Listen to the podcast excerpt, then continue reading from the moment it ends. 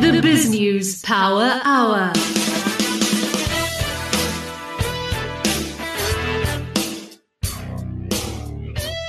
Well, good afternoon. It's a Monday, the 25th of October, 2021, and you with Alec Hogg and our team for the Biz News Power Hour.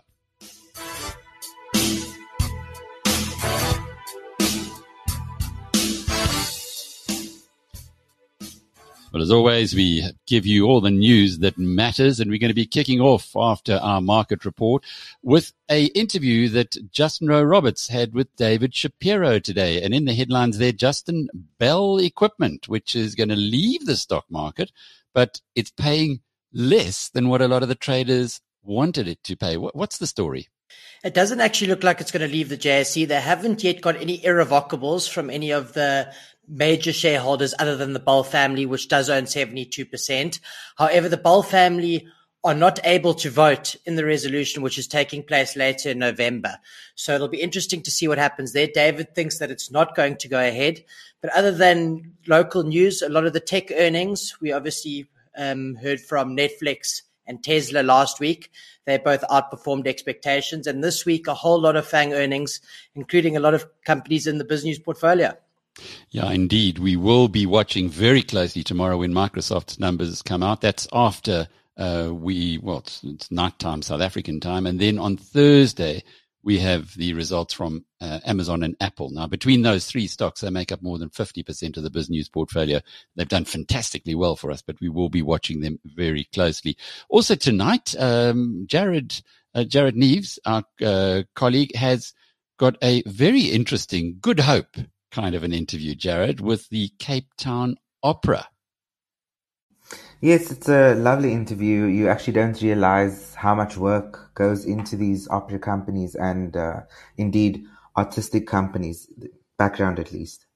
So we'll find out how they actually keep themselves going and how they've kept going in the pandemic. I remember meeting the CEO in uh, London some years ago. Very, very vibrant uh, American lady. I'm not sure. Is she still there? No, no, not now. Uh, but the gentleman that I did speak to, he said that, uh, for example, something I never knew, ticket sales, for example, take up a very, very small percentage of the uh, annual profits. Yeah, so they uh, the reason they were in London was to talk to people like Sir Mick Davis uh, to help to keep the Cape Town Opera going. Also tonight we have uh, the third interview with the major contenders for the mayor, mayoral a chain, I suppose you could call it, of Johannesburg. Uh, this time it's the DA's candidate. And then we'll also be hearing from TreasuryONE's Andre Cilliers, who uh, spoke to Justin a little earlier today. But before we get into the market report and the news headlines, uh, Jared, you can bring us up to date with what people are reading, listening, and watching in the Biz News Network. So the most accessed stories on the BizNews platforms on our website biznews.com, Frans Cronje, KZN after the riots, new players take power, looking to apply for British citizenship, this is what you can expect, and DA takes on its former Joburg mayor Herman Mashaba are best read stories. On BizNews TV on YouTube, David Shapiro on insider trading, the most recent flash briefing, and Magnus Heystek on Regulation 28 are among the most popular videos. And then on BizNews Radio on Spotify, our most popular podcasts include David Lersch, head of equities at Sanlam Private Wealth, shares his views on MTN, David Shapiro on US Tech, Ascendis, Bell and Sibanye, and Bernard Swanepoel is an astute addition to the Veng board. Thanks very much, Jared. BrightRock believes that with every change in life comes opportunity, and the markets aren't any different. The daily movement in the markets means change for us all, sometimes small, sometimes big.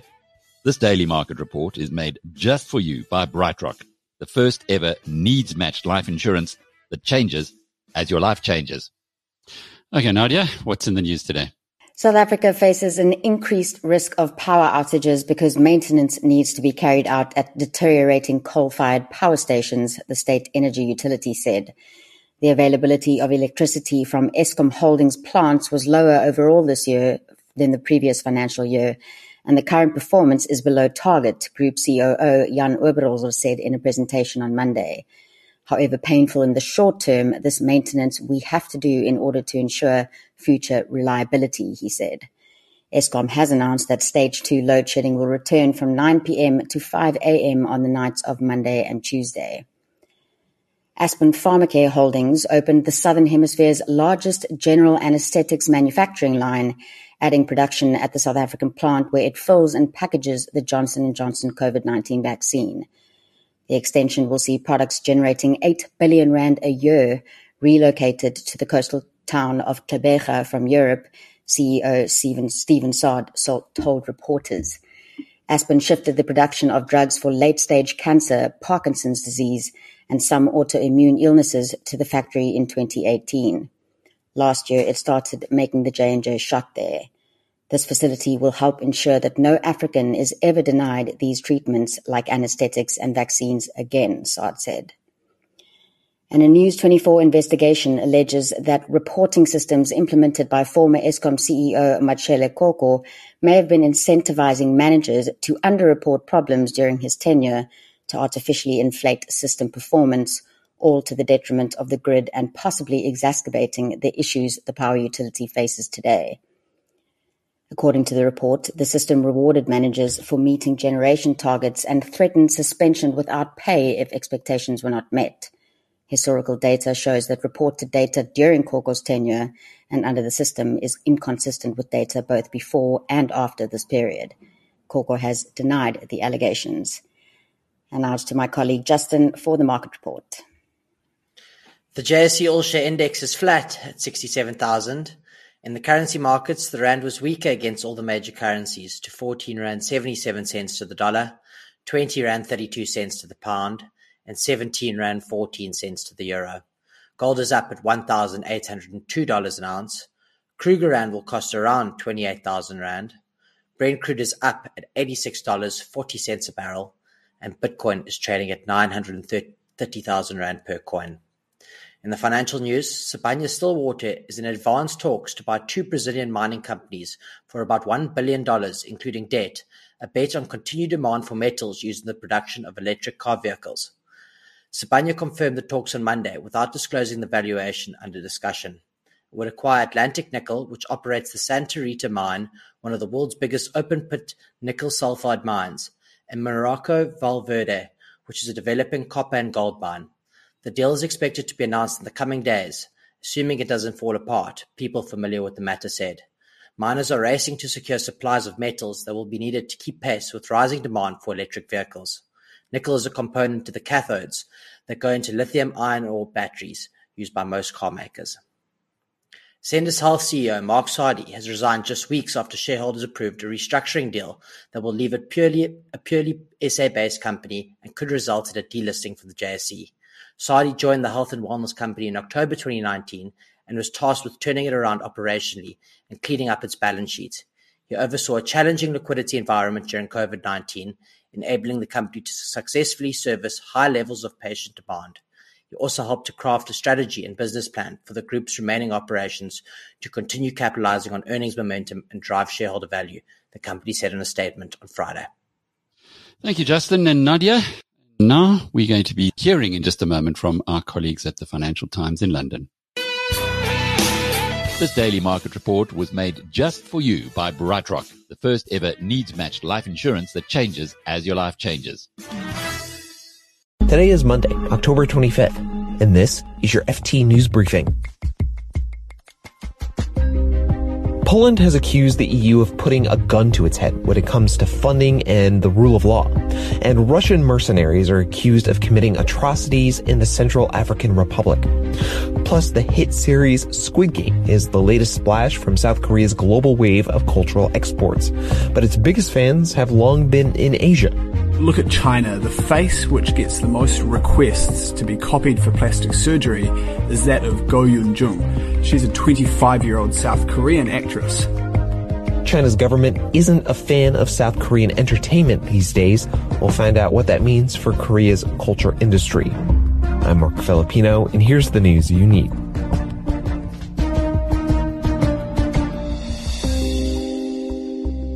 Poland's prime minister has escalated the tensions between Warsaw and Brussels. The EU and Poland have been at odds over the rule of law, and the European Commission has threatened Poland with legal and financial sanctions. Poland's prime minister, Mateusz Morawiecki, told the FT that withholding funds is unfair and that the EU is holding a gun to Poland's head. He urged Brussels to withdraw its threats. Morawiecki warned that if the European Commission starts the Third World War by withholding promised cash to Warsaw, Poland would defend its rights with any weapons that are at its disposal. The standoff has already delayed approval of Brussels' COVID-19 economic recovery package for Poland.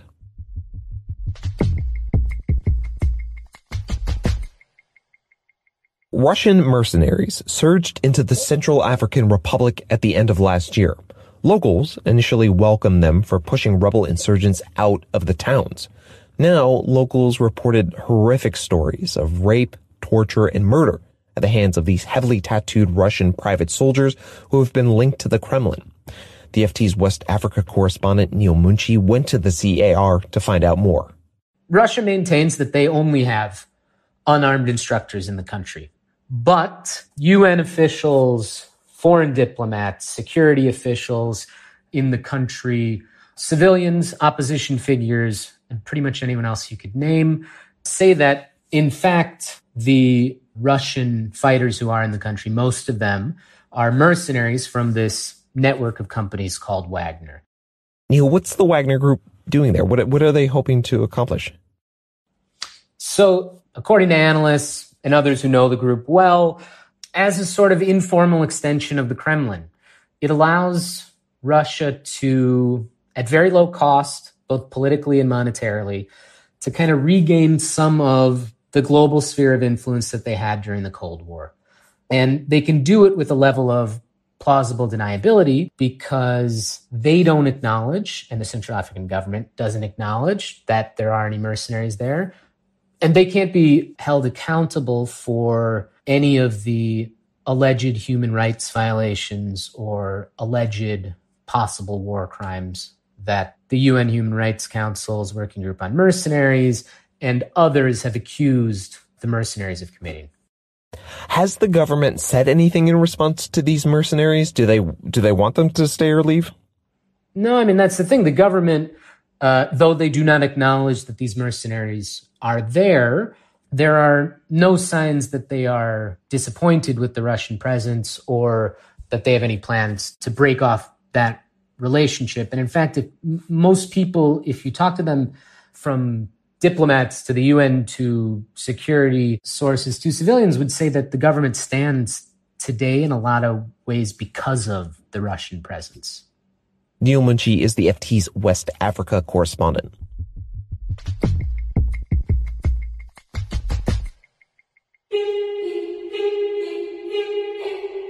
Squid Game is Netflix's biggest ever series launch. Not only that, the South Korean drama helped Netflix double the number of new subscribers over the past year.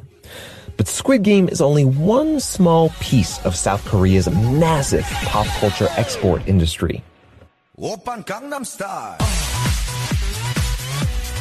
The 2013 song Gangnam Style gave Westerners a taste of what consumers in Asia had been feasting on for years.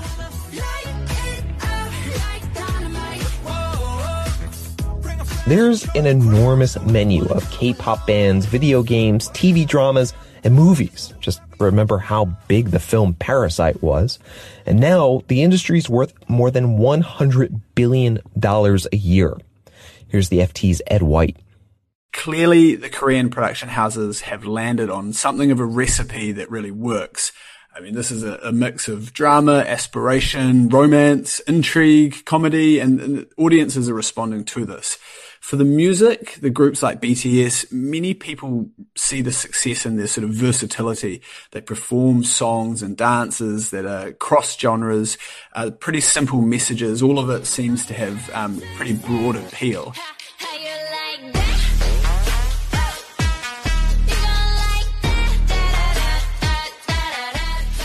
When the Koreans have success, they are very, very good at replicating it. Now, it appears that they've found these recipes for success in gaming and in film and in TV and even in making music. Um, and they're starting to find new ways to produce them at a lower cost and at, at, a scale that other people just don't seem to be able to do. Now, what this looks like in the real world is that as we speak, there are literally thousands and thousands of children, uh, teenagers learning how to sing, how to dance, how to act, and they're in basement studios across Seoul, training their hearts out to be the next BTS or the next Blackpink or the next big K drama star. Uh, Seoul is also creating a sort of hub where it's attracting a huge amount of talent from around Asia. So aspiring young actors and singers and dancers from Japan, Taiwan, China, Southeast Asia, they are all trying to get to Seoul to try and make it here. And this is just the same as you've seen for years and years with aspiring um, artists and actors going to Los Angeles or to Hollywood to try and make it in the US. So, bigger picture, Ed, how important are pop culture exports to the overall South Korean economy? Consider the context as South Korea is, you know, has water on three sides. It's got the heavily guarded North Korean border to the north. It's really essentially an island with fairly limited natural resources. So this industry is actually uh, becoming really quite important. Um, and it's been taken quite seriously, not just by audiences, but by investors as well. So Ed, as you've reported, China and, and really Chinese consumers have been a huge part of the success of the Korean wave. Can you, can you talk a little bit more about that? China has played a critical role uh, for the development of the South Korean entertainment industry. The Chinese market accounts for actually more than half of the industry's sales revenue. And that's because some of the most popular games inside China have actually been developed by Korean companies. And then there have also been really quite successful partnerships between the Korean gaming companies and some of China's biggest tech giants, like the likes of Tencent. Uh, there is also just a lot of spillover from the popularity of uh, the Korean entertainment groups with Chinese consumers. And this has been important also for marketing and for advertising opportunities for Korean companies generally.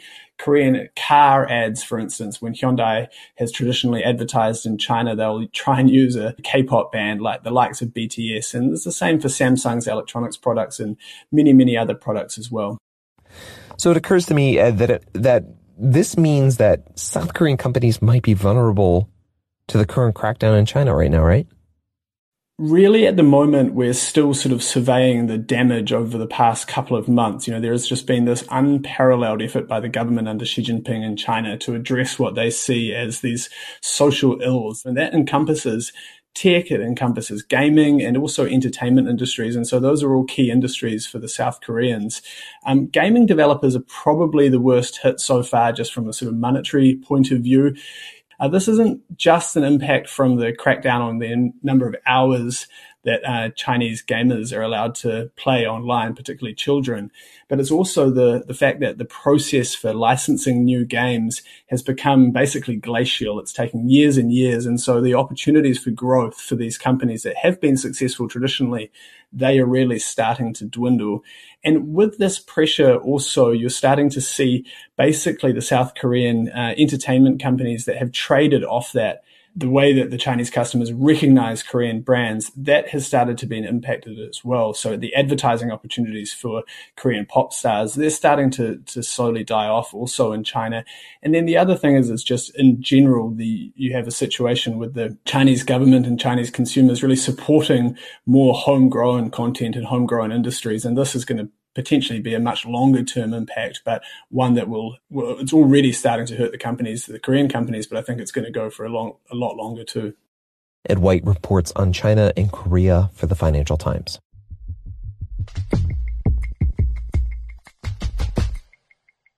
Before we go, we have a weather forecast for you, courtesy of Fox News. Lachlan Murdoch has invested $10 million in a bid to get Fox News to launch a 24-hour weather streaming app. Fox News is owned by Lachlan's dad, Rupert. The move comes as cable news networks are losing audiences since Donald Trump left the White House. Now, some worry about Fox's ability to report the weather accurately. Some of the network's biggest on-air personalities have questioned the threat of global warming. One of them, Tucker Carlson, called the climate change threat a liberal invention. You can read more on all of these stories at FT.com. This has been your daily FT News Briefing. Make sure you check back tomorrow for the latest business news. I'm Joshua Roberts of Biz News, and with me for today's market insights is Sasfin Securities' David Shapiro. Let's start with a bit of a recap of last week. A relatively boring week for the local market, if you can call it that, but lots happening in global markets, especially the US, with the S&P 500 and Dow Jones climbing to new all-time highs, despite the same concerns, supply chain disruptions, and inflation fears still lingering. What's driving global markets higher? I think confidence. I think consumers are feeling better. They, they are feeling better about what's out there. Remember, there's huge amount of savings that were accumulated uh, during 2020 and also during this year during lockdown, and I think that needs to come out. Everybody wants to go out and spend it. So jobs are around. I'm talking in the global markets, uh, certainly in the US. So I think if you put all of that together, you, you know, there are two other elements as well. I think the China story is beginning to settle down as well. Um, not that they're going out there to spend, but I think they're pulling their, you know, pulling back or dialing back, and people are getting a little more confident about uh, where China is. Uh, they're downgrading their growth, but I think this is controlled by the Chinese government. It's it's a difficult area to understand, but we're not feeling the same kind of threat that we did um, inflation still a big story. I think the labour side's still a big story. We can't make head or tail of that, you know, of of whether that is a threat or not. But I think broadly, Justin, people want to go out there and spend, and I think we'll see something very similar here uh, as the weather improves, as we come to the end of the school year. I think South Africans are tired of being locked down, and uh, vaccinations are increasing. I think you're going to see a spending splurge and you know what's a good time? You know when we're going to test it is that we start November the 11th with Singles Day in China, Alibaba.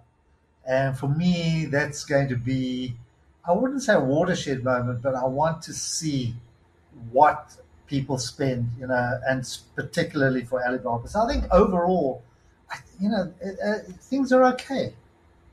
Staying on the US theme, Tesla and Netflix released results last week, both better than expected. Tesla up 7% for the week, Netflix up just more than 5%. Much has been said about the lofty valuations in the tech specific sector, which both of these companies fall into. However, they keep on making new all time highs. What's the biggest risk to technology centric companies at the moment? I, you, you, know what worries me is is uh, what we saw from Snap how that's going to affect advertising. And I, I, I must be honest, Justin, I can't get once more, I'm battling through it and watching very, very carefully. Tonight we get Facebook, Amazon, Alphabet. And I think that's going to point towards what companies have been doing. When you think about it, okay, businesses have to advertise. You know, it's just a matter of the quantum. So I've been I've been looking at Facebook and saying, are people getting bored of it? You know, people are no longer sending their friends pictures, Instagram, the same thing. But if you're a business, you've got no choice but to use those platforms to advertise. Otherwise, where do you go or how do you get your message out and at what pace? So I'm conflicted about yes, people are starting to get bored with the social media businesses. But on the other hand, if you need to look up something, where do you go? You go to their Facebook page, you know, to see the latest offerings and, and so on. You want to know how to clean your carpet, you go to YouTube, you know, and, and you have to suffer the um, the adverts. I, am still trying to find my way through it, but I still think that uh, they're not going to lose ground. The outlook still remains pretty positive. On Netflix, it's it's content now. I think good content, you'll get the subscribers. Come out with a good movie, I don't know, you know, Squid, what's it called? Squid, Squid Game. Game. And it's quality, David. Yeah. I'd, I'd, recommend you watch it when you got a second. But it's it's a record uh, show and it's bringing in millions. So, so yeah, being cynical about, oh, subscriber go down, yet come out with a good show, everybody flocks back. So I, I'm, on balance, I'm positive. You know, I'm still very positive, but I like to keep challenging uh, that that those views. As you mentioned, David, uh, the lion's share of the FANGs are releasing results this week Apple, Amazon, Alphabet, Microsoft, and Facebook. I know you hold a few of these names in your bottom drawer. Which results are you most looking forward to? Um, I'm worried about Facebook. So you know, we love to hate him, and yet you, you can't do without him. This I'm talking Zuckerberg, but um, Amazon, I, I, you know, Amazon and Alphabet are the ones that that that I'm very keen to look at. Um, Amazon, from a point of view um, of cloud, you know, of their of their web services, and also generally how they're faring against increasing competition, as well as you know, Prime. They're how where things are tight. You know, you know, we've gone through so many things at the moment, especially the the shortage of delivery. How's that affecting them? Uh, where there has been a squeeze on supply chains. So I think all these numbers are going to be very important to go through. Don't get carried away by the knee-jerk reactions of markets. You know what I'm saying? Because markets react on need on, on the immediate release. Go through the results, listen to what the corporations have to say themselves. You get a much better feel from those uh, transcripts or, or even listening to the webcasts or, or podcasts. Taking it back to the JSE, Ascendis CEO Mark Sardi has resigned after two painful years trying to turn the debt laden pharma company around. This comes merely weeks after shareholders have approved a restructuring deal that will most likely see Ascendis delisted from the JSE. Is this a story you've been following? I only follow it because everybody else follows it. You know, when I look at it, it's a 500 million rand company. Uh, but, you know, I don't, please, I don't like to dismiss them because I think smaller businesses give you great insights into what's happening in the economy. Don't it's not all about big businesses. So I like to read the stories. You know, uh, you've got Bell, another story that's happening. There's so many little um, influences on on the market, and they, you know, when you read through them, you get an insight into why is Bell delisting. You know, why do they want to take it off? What's the story? What are they seeing in our economy? The same thing with the Ascendis. You know, it's always been one of these Ascendis has been one of these companies that's created a lot of attraction or a lot of friction in the market and a lot of ups and downs and that. So, uh, but I, you know, I don't like to see companies go for whatever reason, and and I would have preferred them to turn it around and to to, start building up rather than going. Just just think of what we're seeing, Long4Life, the same kind of stories, you know, all happening around us, and I would prefer that they stayed on the market and uh, you know continued. How do the owners at Bell? How do they think there's a realistic chance of the company being delisted with an offer of a forty percent discount? Usually, yeah. these kind of buyout offers are at 40, 50% premiums to their share price. What's happening there, David? Very confusing. I, no, no, no. Look, I, I'm an accountant, okay, and I like to look at the real balance sheet. Why? Because that balance sheet that you prepare that has that is audited is submitted to the uh, company's, you know, company's department. It's public knowledge. Now, where they say this is, they are the directors, and they tell you this is what we think our business is worth. You know, this these are the official account, and then they want to come and buy it out at a significant discount. I'm saying, okay, well, what's the truth? Are the accounts that have been published rubbish, or are you just trying to shift us? Uh, you know, I find it very, very amusing because always read the official accounts. Go through them in detail. Those are the accounts that the auditors sign and that the um, and that directors are accountable for. So don't ignore them. You know, don't don't ignore what the market. You know, the market's one thing, but read those accounts and then say, okay, what what is the company? Where's the mismatch between what the directors say and everything and the market. You know, who's wrong? Are we overvaluing the company and the market's right, or is it the other way around? In this case, they're involved in both. So, lovely story. Interesting announcement from Sibanye this morning relating to an acquisition of a nickel and copper mine in Brazil. It was a cautionary announcement. So Sibanye has a market cap of 150 billion. How big of an acquisition would constitute this being a cautionary announcement? I, think it's got to be 15%, hey? I think, but they do it. I, will be honest, I haven't looked through it in great detail. I've done the valuations.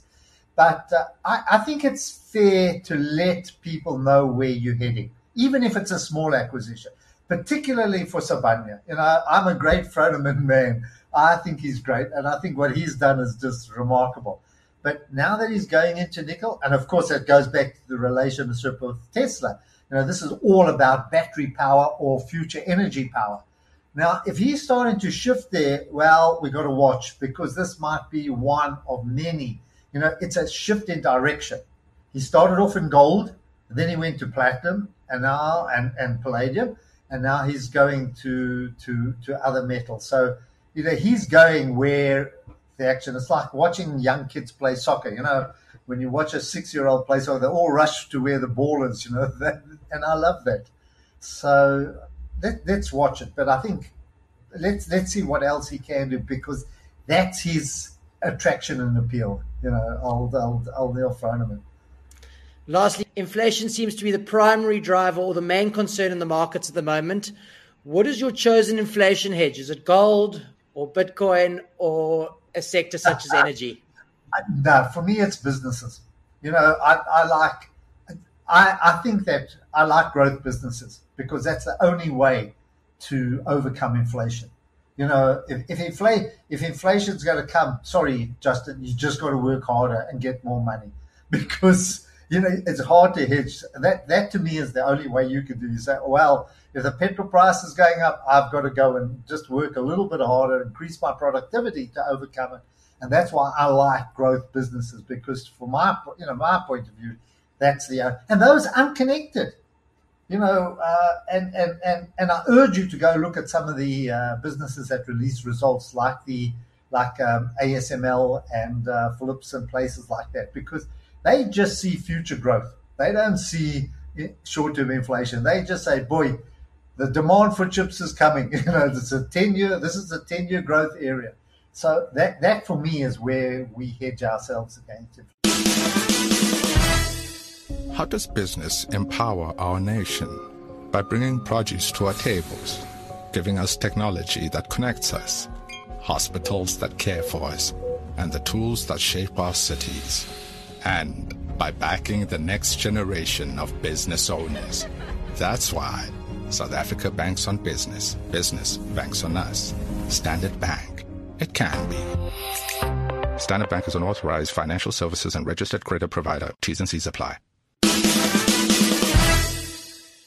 Several parties are vying for the mayorship of Johannesburg. The DA is one of the leading contenders in this uh, contest to take control of the city, and their candidate for mayorship is Dr. Mpho Phalatse, who's with me here. The, the, one of the big issues already in Joburg, and I think uh, this has been proposed by the, the current uh, council of Joburg, that's led by the ANC, and that is to take over the electricity debt of Soweto uh, from from Eskom. Do you go along with this approach of the ANC, the suggestion that the Soweto debt be taken over by the city of Joburg?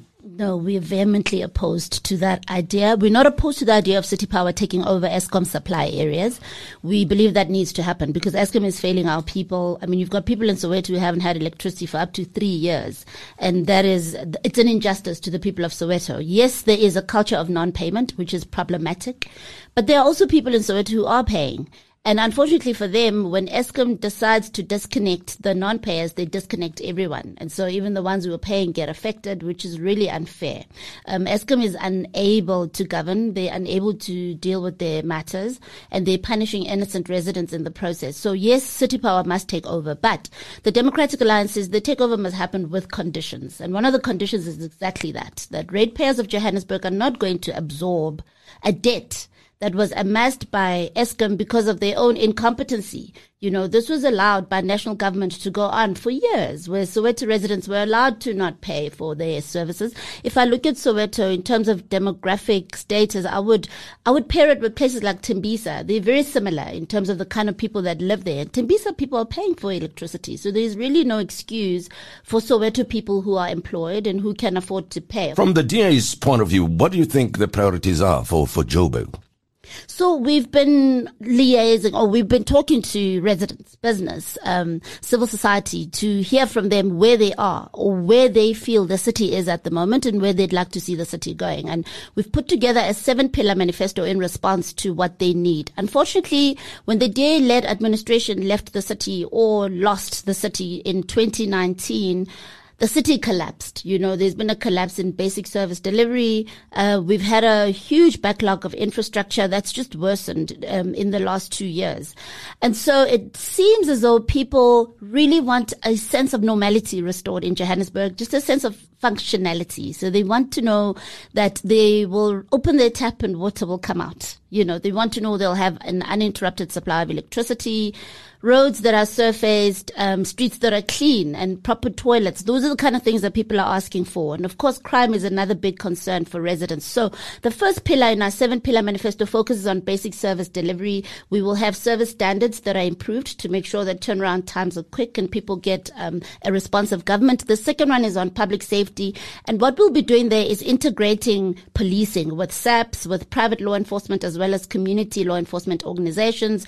We'll strengthen um, visibility by having more patrollers. Um, elsewhere where we govern in the country, where the Democratic Alliance governs, we, we have uh, foot patrollers, we've got vehicle patrols, we've got motorcycle patrols. So we will introduce that sort of thing in Johannesburg. And what about cleanliness in the city? Because, uh, you know, there's always rubbish piling up everywhere in the cities. What we're going to do is we're going to be profiling who exactly is in the inner city. I mean, we've got a sense already. So the other day I took a walk through the transport hub in the Noord area. I spoke to a lot of the informal traders. If you look at where they're trading, they don't have proper trading spaces. So we need to give them proper structures to trade. And with those, they need also supportive infrastructure. For instance, uh, toilets. Um, if you look at how they're helping themselves, there's buckets in full view of everyone that they're using. I mean, how are we supposed to clean up the inner city while such things are happening? Happening. They don't have proper waste bins, proper access to water. So we need to, first of all, um, as governments do our bit, you know, in creating an enabling environment because we believe in the informal economy. It's important for job creation and we want to protect it and help it grow. But we need to do our bit. And then we can enforce. Uh, mm. We can do proper law enforcement, having done our part. Um, again, by having these feet on the ground, you know, with our JMPD law enforcement officers on the ground, that's how we will do enforcement. But we need to empower people people to comply with bylaws. Well, Joburg brags about uh, and regards itself, even the residents regard it as a major city. It is obviously a major city, one of the big cities in the world. But public transport is a mess. How come we've lived with this mess for this long? It's actually getting worse. I'm thinking of the uh, train commuter service, for instance. You know, wh- where is the political will and what is the DA saying about that? We, we mentioned Soweto as an example. People of Soweto do not have transport except uh, for the taxis and maybe Vaya transport, but major mode of transport were trains and they are not running anymore. That's very true. Unfortunately, PRASA is responsible for trains and the DA at a national level is really looking at all these failing state-owned entities and looking at how they can be better devolution to the lowest level of government so that we can have better control uh, at the core phase of service delivery. We're doing it with Eskom. We're looking at Rand water failures as well. So unfortunately at the moment, you know, we can only operate within our mandate and we can only drive intergovernmental relations. But I, I don't know if I have confidence, you know, that PRASA can turn around looking at what's been happening. Many economies around the world are built by good transport systems that facilitate the movement of people to where opportunities are. But there are other ways of making sure that people are close to opportunities. For instance, densification, you know, particularly in our urban nodes where there are opportunities. Um, that's a big issue right now in the city where a, nodal, a nodal review was approved by council without looking at again, uh, conditions that needed to be in place for that kind of densification to happen. A lot of our people in, in the rate paying areas where we want to densify have concerns about infrastructure, where they're having constant outages, yet we want to bring in more people into those areas. So that's something that we need to be reviewing when we come back in after these elections so that we take care of all those concerns. Social amenities. Have we looked at schools? Have we looked at whatever other facilities that would be needed to support that kind of densification? Believe that it's doable, but we need to have a proper plan. And yes, that would then eliminate the need to travel for for for opportunities. You can then live within um, close enough range of opportunities. But that, of course, is a process. And yes, I agree that we need to look at improving our transport system. And uh, the land invasions, occupations of, of public lands in uh, in in Joburg, the setting up of informal settlements everywhere. How do you propose to resolve? The growth of the population and the settlement or the setting up of informal settlements in Johannesburg itself and even on the outskirts of Joburg? Population growth in a city like Joburg is almost inevitable. Joburg being the land of opportunity, it's still seen that way by many. Uh, many of us did not grow up in Johannesburg. Here we are. We've found opportunity here. We've settled in Joburg. However, the planning department in the city exists for a reason. We would like to plan, you know, how the city grows. We'd like to take into consideration the different interests. We just spoke about economic opportunities, for instance, with urban sprawl that's uncontrolled. People end up in the outskirts of the city far from opportunities and then they demand demand retrospectively, you know, to be catered for. And that makes things very difficult because that's not how you plan.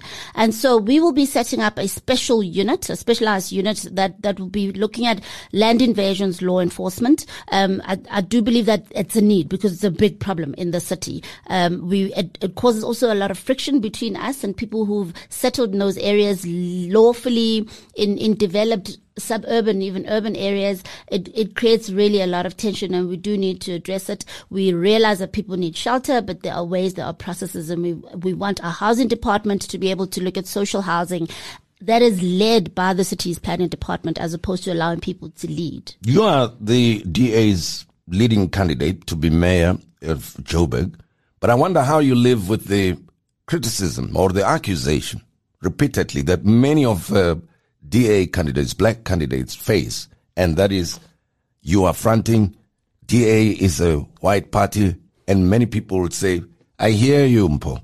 I like your story.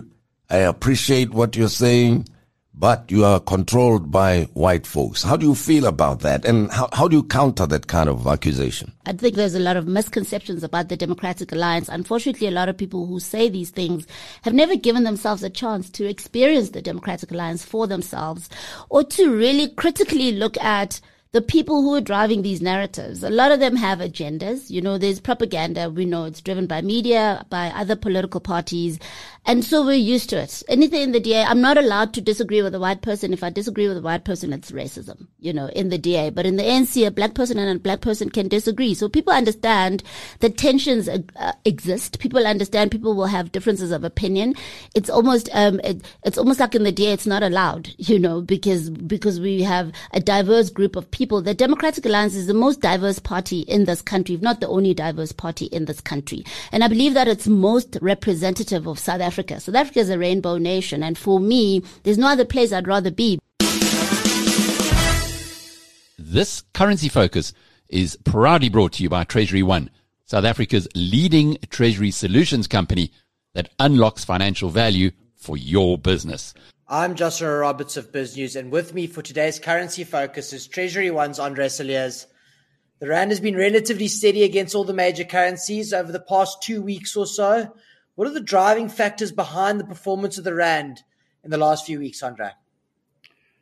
Well, in the last few weeks, uh, nothing has really changed. The drivers are still the Federal Reserve uh, and their decisions surrounding tapering, uh, what they will do regarding uh, interest rates, uh, and how the employment figures gel out uh, that influences them. But over the last couple of days, um, we've got some Turkish delight flavoring into the rand here, with the Turkish coming in, hiking interest rates. So did Russia. Uh, but out of uh, Turkey, there's also the rumors of firing 10 of their ministers, and that creates a little bit of havoc uh, in terms of emerging market space. And we have seen the Rand giving back some 20 cents since Friday to the levels where we are trading today. There's been more issues at Transnet with Thungela and Sasol both coming out last week outlining that Transnet's incompetence is resulting in tens of millions of rands in lost exports. If our commodity producers continue to have a problem exporting their product, will this have a damaging effect to the rand? That will certainly have a damaging effect of the rand because you know we can produce as much as we want to. If we can't deliver it on the other side uh, and get payment for our exports, it is a problem. Uh, but one must immediately just add here that it's not just in South Africa that we have these kinds of problems. We have pro- problems in terms of uh, harbors and the logistics side right throughout the world, in China, in America, wherever. You can call the names and they have logistical problems, and it's a container problem. It's a compounding problem uh, in, in getting goods to the final user at the end. And if it continues, definitely it will have an impact. uh, both on your trade figures and on the rand. There's important policy decisions to come out of not only the South African Reserve Bank, but central banks around the world in the coming months. Focusing specifically on the US, if there's a rate hike by Fed Jerome Powell before the South African Reserve Bank announces one, what will that do to the Rand? If there's an announcement in the US increasing interest rates before the South African Reserve Bank, then that would be, uh, I think, a little bit negative towards the Rand, and we could see the value of the currency lose somewhat of its value. I very much doubt whether that will happen. Uh, I think the Reserve Bank will be in a position to move before the Federal Reserve, as the Federal Reserve has got quite a little bit of tapering to do. Uh, and when one speaks about tapering, that's a buyback of all the money that they've pushed into the markets during their quantitative easing programs. And before they've done that uh, and, and, and tapered off the, on that uh, stimulus packages that they've put into on that quantitative easing packages, they will not move on interest rates. You talked about Turkish delight earlier. What is the correlation between the Turkish lira and the rand, and why are we moving negatively with the Turkish lira? Well, the Turkish lira, the, the Turk, yeah, the Turkish lira, the rand, the Brazilian real, all those emerging markets currencies uh, is actually correlated to each other to a greater or lesser extent. And whenever there's a hiccup in either of the emerging markets, you will have an influence, uh, as I say, to a greater or a lesser extent in all your other emerging markets. So, not a direct correlation, but because they all fall within the emerging market space, there will be a move in tandem if the one moves, uh, the others will also move. What are the technical analysis charts telling us about the rand dollar price action over the short term, Andre?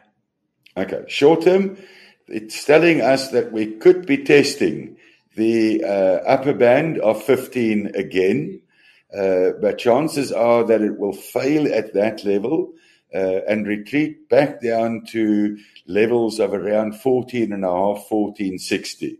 So the technical side tells us that we will be, for the next two to three months, uh, remain within a band of 1440 to 1510, uh, with more or less oscillating around, call it the midpoints are around the 1470 level.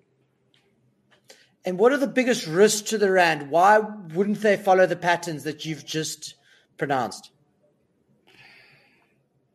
why would they not follow the patterns? The outside risk is is a disastrous outcome in terms of our election, uh, a disastrous weekend of uh, turmoil before the elections or directly thereafter. Uh, I give that a very very slim chance, and then obviously.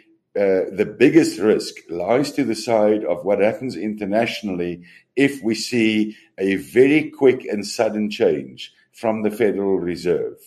Uh, but if you look at the history on the Federal Reserve and the way they've acted over the last couple of years, once again, it's a very, very slim chance that something like that will happen. We didn't speak too much about China. We have to watch China very, very carefully as well. They have a massive debt problem. We all know about the Evergrande situation. We know that their corporate debt stands at 280%, some 280% uh, of GDP. Um, and that's a, a, a, really sticky little toffee into the uh, economy of the Chinese. Uh, we have seen their GDP figures coming in slightly below the 5% last week. So their growth, not as much as what everybody expected it to be, definitely a slowdown. I've mentioned that there's also problems in their logistical side in terms of harbors, etc. Uh, they have been asked to close some of their factories or work lesser hours. Uh, they've been asked to close some of their shops to shorter shopping hours, and that will have an impact on the Chinese economy. If that comes down uh, and the GDP comes even in a lot lower, it will also definitely be negative for emerging markets. Why is China so important to the rand volatility? It is one of our biggest trading counterparts, apart from Europe and the US. uh, we do import and export a heck of a lot to China, especially on the commodity side. So any really big slowdown in the Chinese economy and change in the demand levels, specifically uh, on the commodity side, will dramatically impact uh, on our uh, mining sector uh, and also on our retail sector. So by far, because it's such a big trading counterpart with us, big impact if they slow down. This currency focus was proudly brought to you by TreasuryONE, South Africa's leading treasury solutions company that unlocks financial value for your business. This interview is brought to you by FirstRand. I'm Jared Neves for BizNews. Described as magnificent and inspiring by esteemed voices across the world, the Cape Town Opera is an institution Cape Townians and South Africans alike can be proud of. The winners of the 2013 International Opera Awards Chorus of the Year, it is the continent's premier opera company and one of SA's largest permanent non-profit performing arts organizations. Joining me to discuss the business side of the organization is Alex Gabriel, Managing Director. Before we get into the details, would you like to sketch out Cape Town Opera's history and your involvement there? So, Cape Town Opera was founded in 1999. It sort of grew out of the performing arts organizations that existed at the time. It is one of the largest performing arts organizations in South Africa. And what we do is we don't only do opera and operettas and musicals, we also do choral concerts, art song concerts. We've commissioned South African operas, which we've toured internationally. So it's all that sort of stuff that we do. We also have a youth development and education department that does skills training all over the country. And we provide permanent employment to a lot of people in the arts industry, opera practitioners, singers, also ad hoc contracts, you know, so it's not just the permanent em- employment that we do. I studied as a pianist at UCT, and at my in my time there, I, I, I mainly worked with singers because it's what I enjoyed the most. Then a couple of years ago, I moved into financial services, and I worked there for 14 years. But this combo of of music and you know the finances led me here. How has COVID 19 affected the performance arts industry and in turn revenue?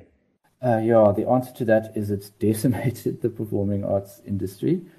I mean, I'm mindful that we're still standing, but in, you know, we were box office revenue for you know local box office. Revenue. We've probably by the end of the year, we will have lost about two million. We used to bolster our income with international, and of course we haven't been able to do that. So that's also hit our bottom quite a lot. Uh, our a positive is that a lot of our most amazing singers that are working in Europe and in America, they had their build, and so they were able, they came back home, and we have been able to offer them work, which has been great for our audiences, great for them. So that's been a huge positive. In fact, if any of your listeners are booking for our Puccini operas that we're doing in November, you'll hear a lot of amazingly talented voices. So do come. Aside from ticket sales, how does the Cape Town Opera create an income? So ticket sales are actually quite a small proportion of our income, as you would imagine putting on a production is enormously expensive. You've got sets and costumes and all of that sort of stuff. You know, and we have a, a full-time salaried core, time young artist program. We've got a youth development and education department, plus all our permanent employees that keeps the company going. So you can imagine that ticket sales, you know, don't cover all of that. As I mentioned earlier, the touring also, you know, we haven't been able to do much of that. So that used to provide a huge additional income for us. This is true for opera companies across the world. The proportions just differ. Is that our main source is funding. Currently, 60% from trusts and foundations and, and organizations like that that support us. 25% comes from local government and the city of Cape Town. 5% from the national government, and then the rest is, is sort of um, box office and patrons and individuals, things like that because we're so reliant on funding, is to make sure that we offer value to funders fundamentally and to the society that we live in. This is a drum we bang quite a lot. So we work very hard on that um, and to get that message out and say, okay, this is why we are here and why we should be here. So apart from obviously the, the standard of our productions that we're incredibly proud of and, you know, providing this platform for our amazing singers, it's not to be overlooked the economic impact that we have. In the 21 years of Cape Town Opera's existence, we've put about 400 million back into the economy. You know, because bear in mind that, that opera is sort of the art form that combines all the art forms. So it's not just musicians and singers and all that. You know, we've got costume designers and set builders and costume makers and carpenters and hair and makeup and you know the works. It's all involved in making an opera, and you know so therefore there's quite a few jobs that we support. I sort of call it the artistic ecosystem. You know, we underpin that in Cape Town and in South Africa to a large degree. So this is incredibly important. I think we all know the value of music in our lives. It's very difficult to put your finger on it. I think we all instinctively know it, but it's very difficult. And the indirect benefits are huge. You know, you, you can't forget that cities, you know, if you want to attract, for example, these critical skills, they'll come to a city that's got a very good culture, cultural city, probably has better restaurants. You know, the whole lifestyle just changes. You know, and, and remember also that artists, you know, they teach your kids, they work in related industries like advertising, whatever. I think it's important to bring across that if you were to lose an arts organization, the skills that you lose that that just go missing because of that, because people move them, they go somewhere where they can find work. It would be devastating. This is the kind of bigger picture that we try and bring across to audiences in general. What sets you apart from other opera companies in the industry? First and foremost, I would say the quality of the voices in South Africa. I can't overstate this enough. It literally is a national asset. I don't know, there's something in the air or the water we just produce the most incredible voices. They're there. And that I think is the first, is the biggest thing for us. Secondly, I would say because of South Africa's history and the makeup of its population, we have such a varied, such a well of stories that we, we want to tell and that people across the world want to hear. I think that's also massive. So it's quite an easy sell for us. It's, it's immensely popular and, and people want to hear all these things. And, you know, we, the Rainbow Nation, people care about South Africa, and I think that makes us unique in that way. And then I will also say that South Africans, you know, we've, I'm a proud South African, and we've got yes, and it's the best word I have for it. You know, if you walk in our doors, there's just an energy and an optimism about this company and what we do. It's, it's no problem is too big. So I think that makes us quite special. On your website, I see that the Cape Town Opera provides skills development and training to young artists. Could you tell us a bit about that? Oh, I'd love to tell you about that because it's such an important part of what we do. So we have a youth development and education department. In the 21 years that they've been going, they've, we've reached over 750,000 kids with our music development and education program. So that they, they bring, they go out the length and breadth of the country and they bring opera and music to disadvantaged communities. What I want to be clear about is that, you know, it sounds all, you know, it's an easy thing to say, but how it actually impacts people's lives. So, if any of the listeners were to go to our YouTube channel, there's a clip by um, Masabane Cecilia Rangwanasha. You'll know she has just won the song prize at the Cardiff Singer of the World. And there's a little five minute clip on our YouTube channel where she explains what it meant to her when she saw Cape Town Opera for the first time in her hometown and how it led path to where she now is, which is a superstar internationally.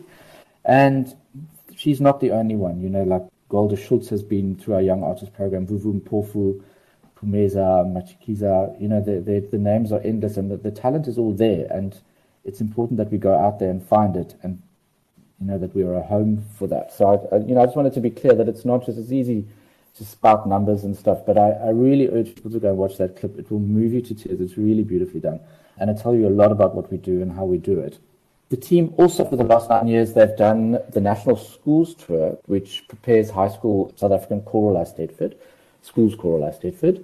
And this is massively popular as well. I think they get something like 7,000 high school learners are involved in this every single year. The audience numbers are, I think the numbers are like 5,000 for each day of the event. It's massive. And we've been part of that, teaching the kids the repertoire for that, for that um, program for the last nine years one of our biggest stars, Pretty Yende, actually made her start in the South African schools, Choral Eisteddfod. When COVID hit, the team couldn't go out anymore, and so they created an online version of it, which is called Sing Like a Pro. That's also on our YouTube channel. So they immediately just redirected, and so that's kind of what we've been doing at the moment, and now we're going to go back, hopefully, to doing it live. The team have also been part of the Western Cape Cape District Choral Training Festival, been mostly the Overberg um, in the Western Cape, where they've gone out and you know they've they've been helping with vocal ensembles. They train in arts management. And obviously, like a spin off of this is that you're, you're also introducing opera to a wider community, and these are the patrons of the future. So that's very important. A new development this year is a, something called Foundation Studio, which they've started. So currently there are two high school pupils that are part of it. And what the intention of this is to bridge the gap for um, kids in disadvantaged communities where they're not subject music pupils. So to bridge that gap between what they know and getting them to be able to enroll at a university in a university degree in music. And they're trying to bridge that gap. So currently it's voice lessons only, but we're hoping to build that into theory and keyboard lessons as well. Well, thanks for being with us this uh, 25th of October, 2021. We look forward to being back in your company again, same time, same place tomorrow. Until then, from our team, cheerio. You've been listening to the Power Hour brought to you by the team at BizNews.